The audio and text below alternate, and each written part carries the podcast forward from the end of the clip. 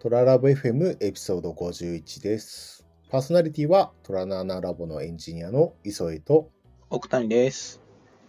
はい、まあ前回トラナーナラボのアドベントカレンダーの記事を2つご紹介したんですが、今回はトラナーナラボ以外のアドベントカレンダーの中から記事になったものを紹介したいと思います。えー私が紹介するのはフリーデベロッパーズアドベントカレンダー2021というアドベントカレンダーから記事を一つ紹介します。18日目の記事でタイトルはサイバー演習シナリオの作り方です。で概要欄にリンク貼っておきますので、詳細はそちらからご確認ください。記事の内容なんですが、フリーさんが、えー毎年10月に実施している全社障害訓練。こんなことやってるんだなという感じなんですけど、それについてどういうシナリオを作ったのかとか訓練中、まあもしくは訓練後の様子が書かれている記事になります。うんで、まあ、この記事障害訓練の大切さとか理解できるいい記事なんですが自分があここが面白いなと思ったのはその障害訓練のゴール設定が CEO に身代金を要求するっていうゴール設定になっていることと、えーそのゴールを実現するために攻撃方法を組み立てていく過程がわかることです。うんで、あの、まあ、セキュリティ周りのえー障害訓練だったので、まあ、今回こんなゴール設定だったみたいですね。これ、ゴール設定を考えてる時点でだいぶ面白そうですよね。これを、これを企画してる側っていうのも。はいそうですね。で、この CEO に身代金を要求するっていうゴールなんですけど、通常日常を過ごしていく中だと、すごく突拍子もないように思えるんですけど、でも冷静に考えると、結構現代だと普通に起こる可能性あると思っていて、思いもかけないことだけど起こり得るっていうところがすごく絶妙なゴール設定だと思ってます。うんそういう訓練しないと、絶対本当に起こった時に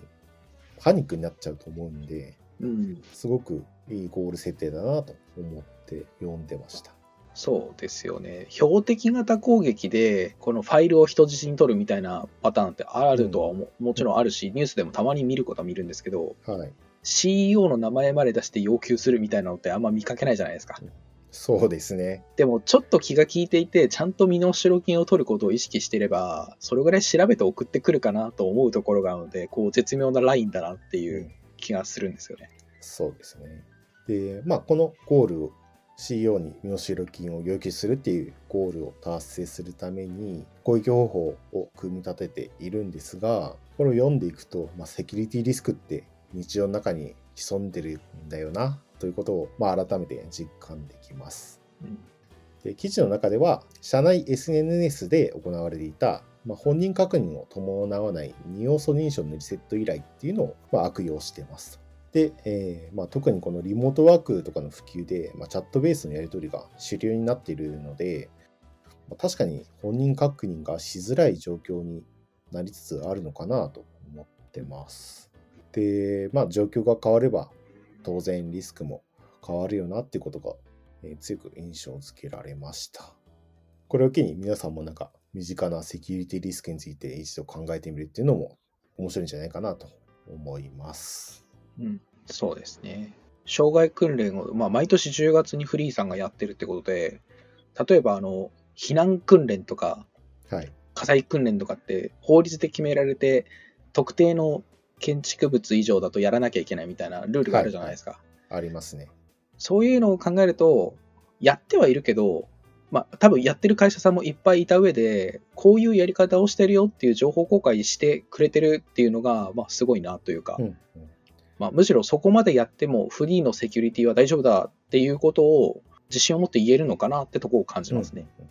そうですね。ブログの中でも触れられているんですけど、まあ、経営層を巻き込んだ訓練をするっていう点ですごい取り組みをされているなと思いました。